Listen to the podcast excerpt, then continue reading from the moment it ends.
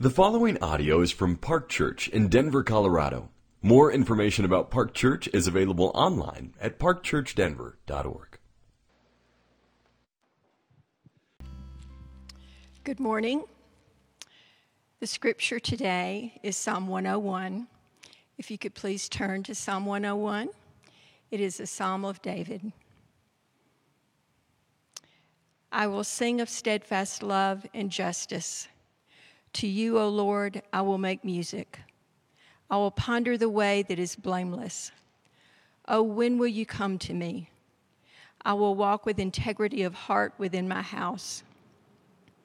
I will not set before my eyes any, anything that is worthless. I hate the work of those who fall away. It shall not cling to me. A perverse heart shall be far from me. I will know nothing of evil. Whoever slanders his neighbor secretly, I will destroy. Whoever has a haughty look and an arrogant heart, I will not endure. I will look with favor on the faithful in the land, that they may dwell with me. He who walks in the way that is blameless shall minister to me. No one who practices deceit shall dwell in my house. No one who utters lies shall continue before my eyes. Morning by morning, I will destroy all the wicked in the land, cutting off all the evildoers from the city of the Lord. This is the word of the Lord.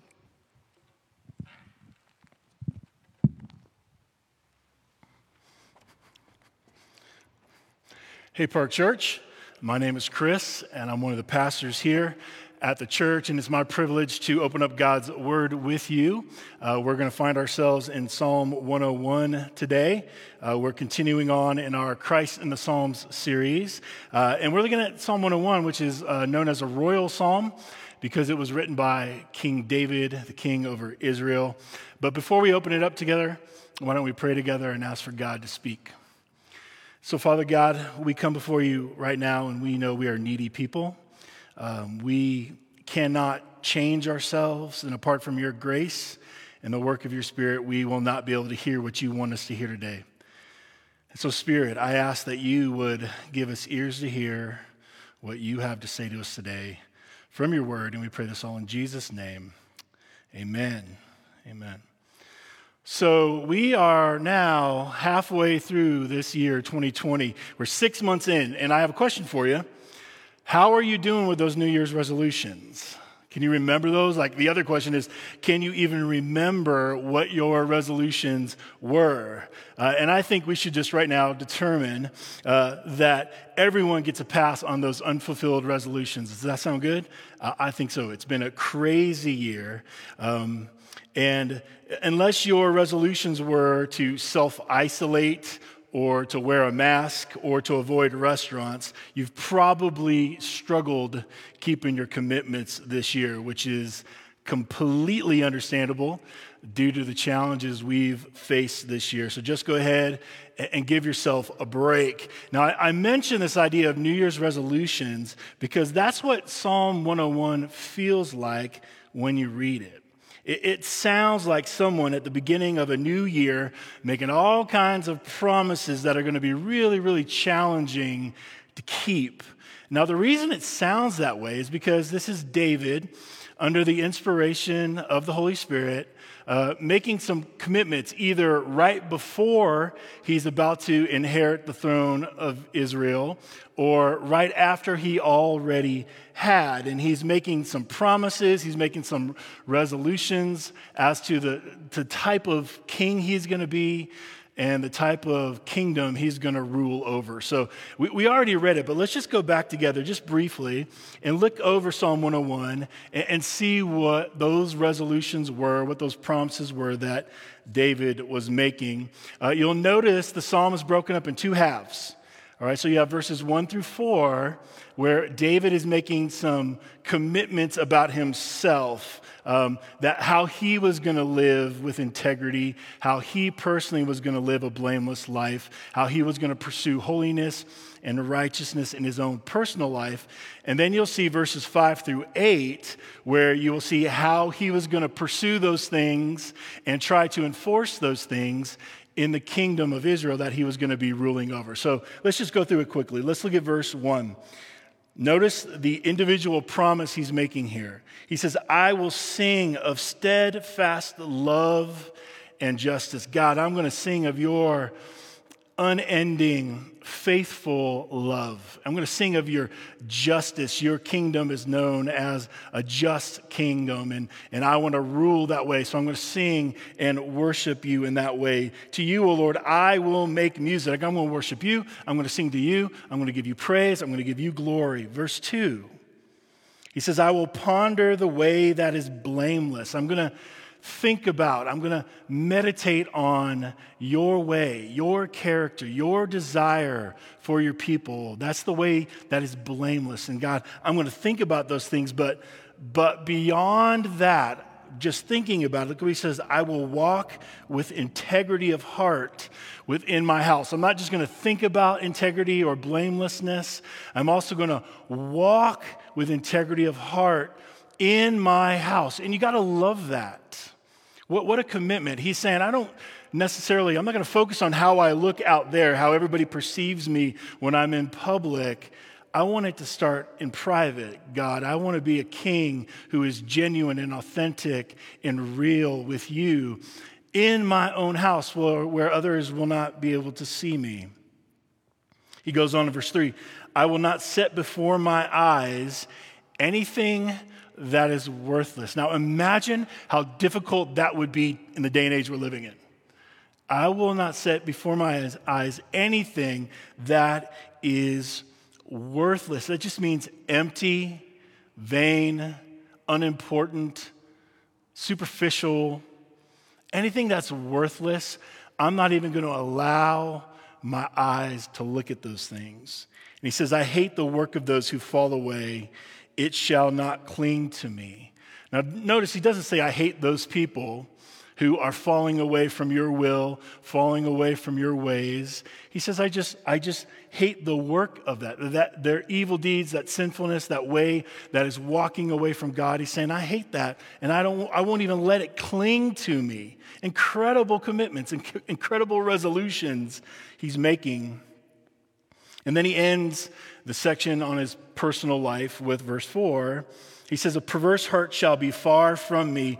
I will know nothing of evil. I will know nothing of evil. And that's not talking about just head knowledge, that's talking about experience. He's saying, I am not going to allow myself to be involved in anything that is evil. What incredible commitments, incredible resolutions he's making here. But he doesn't just stop with himself personally.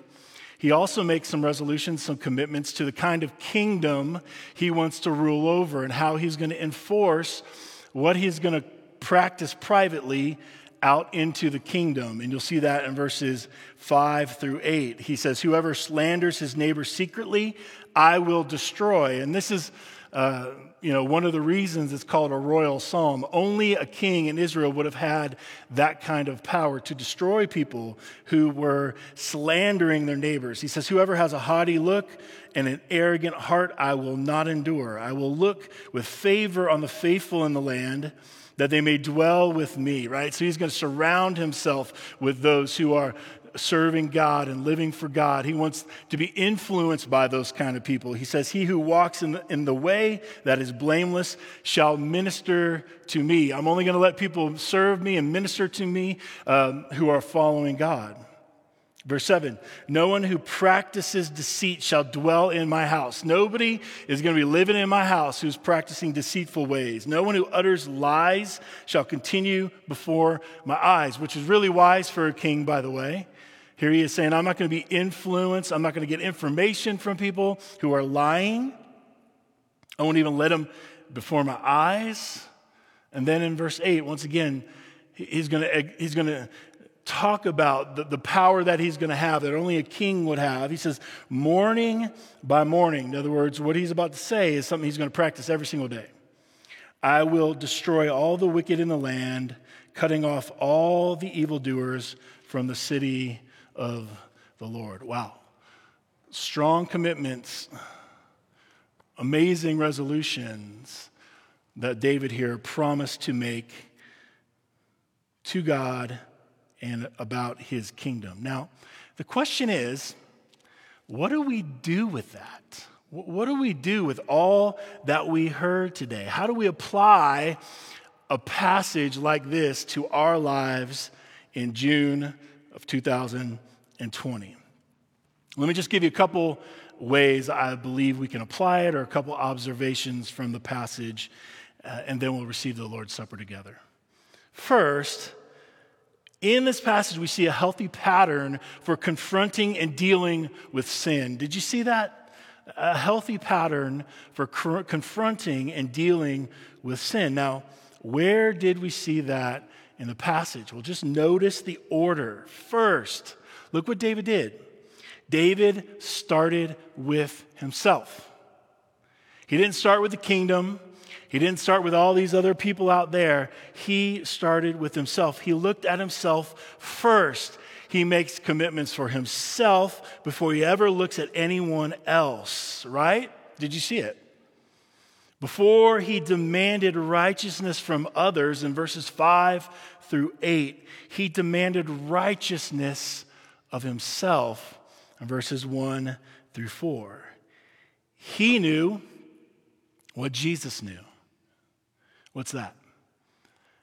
That if you focus on everyone else while you have your own sin that you're overlooking, then you're what the Bible calls a hypocrite. And it leads to self deception, arrogance, and pride. And as the author of Proverbs 16 18 said, pride goes before destruction, and a haughty spirit before a fall. Now, where did Jesus talk about this? This idea of making sure you look at yourself first before you try and take care of other people. Uh, if you would, look real quick at Matthew chapter 7. It's a very well known passage, Matthew chapter 7. And we'll pick up in verse 3. Now, if you remember the context here, Jesus is teaching his disciples, he's commanding his disciples uh, in the Sermon on the Mount to not be judgmental. All right, he's saying, don't be self righteous, don't be judgmental. Notice this beginning in verse 3, and it's pretty hilarious when you think about it. I imagine Jesus kind of illustrating it with actual things here. So look at verse 3. Why do you see the speck that is in your brother's eye, that, that little piece of dust. Why are you looking at that little piece of dust in your brother's eye, but don't notice the log that is in your own eye? So get the imagery. Uh, imagine having this huge log sticking out of your eye, and you're overlooking that, and you're trying to reach past it to try and pull a little speck of dust out of somebody else's eye. Do you see how silly that is? How crazy that is that we would do that? And that's exactly the point. And Jesus is saying, we do that all the time. Don't be like that. Don't be a hypocrite. Don't be like the Pharisees. Or how can you say to your brother, Let me take the speck out of your eye when there is a log in your own eye? Notice what Jesus says in verse 5 You hypocrite, first take the log out of your own eye, then you'll see clearly to take the speck out of your brother's eyes. Wow, incredible. This is incredibly applicable for all of us in our daily lives. Why? Because the easiest thing to do is to point out the fault of others and the shortcomings of others and overlooking our own sin and our own fallenness and our own shortcomings. And in so doing, we become just like the Pharisees that Jesus had to continually confront, well, self, their, confront their self righteousness and their spiritual pride. However, in this season that we find ourselves in, I believe it's absolutely essential that this practice of examining ourselves before we examine others be on the forefront of our mind. And let me give you two reasons why. one, the coronavirus, and two, the social injustice we see happening in our country, in our own community. Now, let me back it up and explain what I mean. First, let's talk about how people are responding and reacting differently to the pandemic. I think you've probably already experienced this. Not everyone will agree with you on, on this issue. Not everyone will respond the same way in their daily lives. And it's crucial, according to the teaching of Scripture, that you check yourself regularly. If you don't, you'll be susceptible to pride and judgmentalism. The other is what we're seeing happening now. We've been seeing it for now for a couple weeks the protesting or the speaking out on racial injustice that we see in our society. And David would say, and Jesus would say, before you hit the streets with signs, before you jump on social media, investigate yourself. In what ways, if any, are you guilty of judging people by their outward appearance? Maybe it's the color of their skin. Maybe it's their lack of education. Maybe it's their political views. Maybe it's the fact that they don't protest in the way that you think they should. Now, please make sure, hear me clearly. By all means, protest if you believe that's what you should do, or speak out in other ways about the injustice we see happening in the world. Just make sure you're investigating your own heart and repenting of your own sin before you start to castigate the ways others are responding. Because if you don't, pride, arrogance, and judgmentalism will overshadow your good and godly desire for justice in the world. Now, notice this Jesus in Matthew 7 did not say, don't confront other Christians or other people about their sin. He, he did not say that. That's not what he was teaching there. He did not say, don't confront those in power about their abuse of power. He said, make sure you've confronted yourself first. Then you'll be able to humbly, graciously, and more accurately confront others. Now, as you've probably heard already over the last couple weeks, uh, this summer, we're encouraging everyone to participate in a few practices to, to allow the teaching of the Psalms to take root in our hearts. That's the goal. We want to be shaped more and more into the image of Jesus in our daily lives. And one of those practices is praying through the Psalms and applying the Psalms in a weekly basis. So here's something I want to encourage you. My hope is that this week we would take some time. Uh, walk around our neighborhoods and the city and ask God to reveal to us ways we've been judgmental towards our neighbors, or maybe other sins we've been harboring in our hearts as you're walking around the neighborhood, as you're walking around the city. Ask for God to reveal that to you. And be asking also that God's kingdom would come in fresh power in the city. And why would we do that? Well, remember what Jesus said. He said, Pray that your kingdom would come, God, that God, your will would be done on earth as it is in heaven. Now, another application from this passage or another observation from this passage is this, and this is probably going to be encouraging. David didn't fulfill his promises to God. All right, so if, you look at that and go, oh man, David was amazing. I can't believe he made all those promises. Will you just be reminded, like, not even King David, one of the greatest kings of Israel, kept his promises to God? And here's the unfortunate reality either have we, and either will we. The prophet Isaiah, Isaiah said it like this in Isaiah 53 6. He said, We all, like sheep, have gone astray each one of us have turned to our own way. The Apostle Paul said it like this in Romans chapter 3, verse 23 For all have sinned and fall short of the glory of God. And then the Apostle John said, Those who would deny that they have fallen short of God's standard, in verse John, 1 John 1, 8 through 10, he says this If we say we have no sin, we deceive ourselves, and the truth is not in us. If we confess our sins, he's faithful and just to forgive us of our sins and to cleanse us from all unrighteousness. Now, notice this. If we say we have not sinned, we make him a liar, or probably better translated, we make him out to be a liar. We make him out as if he's a liar, and his word is not in us.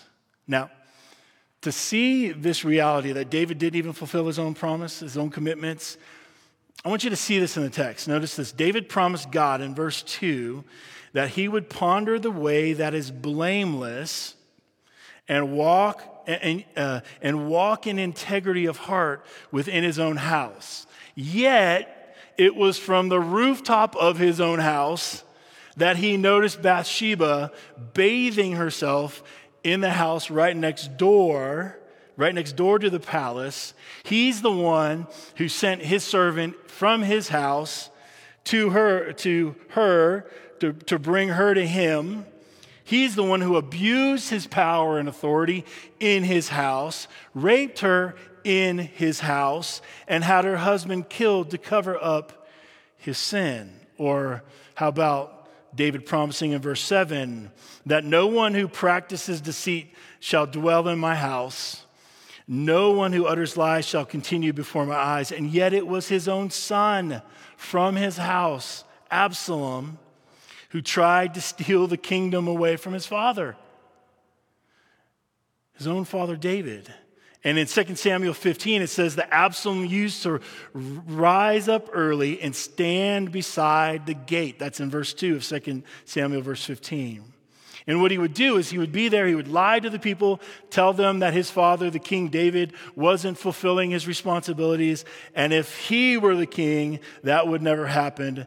And it goes on to say in verse 6 So Absalom stole the hearts of the men of Israel. So those commitments that David made early on in his reign, he was not able to keep himself. Now, before we get too hard on David, Let's remember the true words of Isaiah the prophet. We all, like sheep, have gone astray. Each one of us have turned to our own way. Notice that. Each one of us have turned to our own way, not to God's way, but rather to our own way. But thanks be to God, our failures do not have the last word. Amen?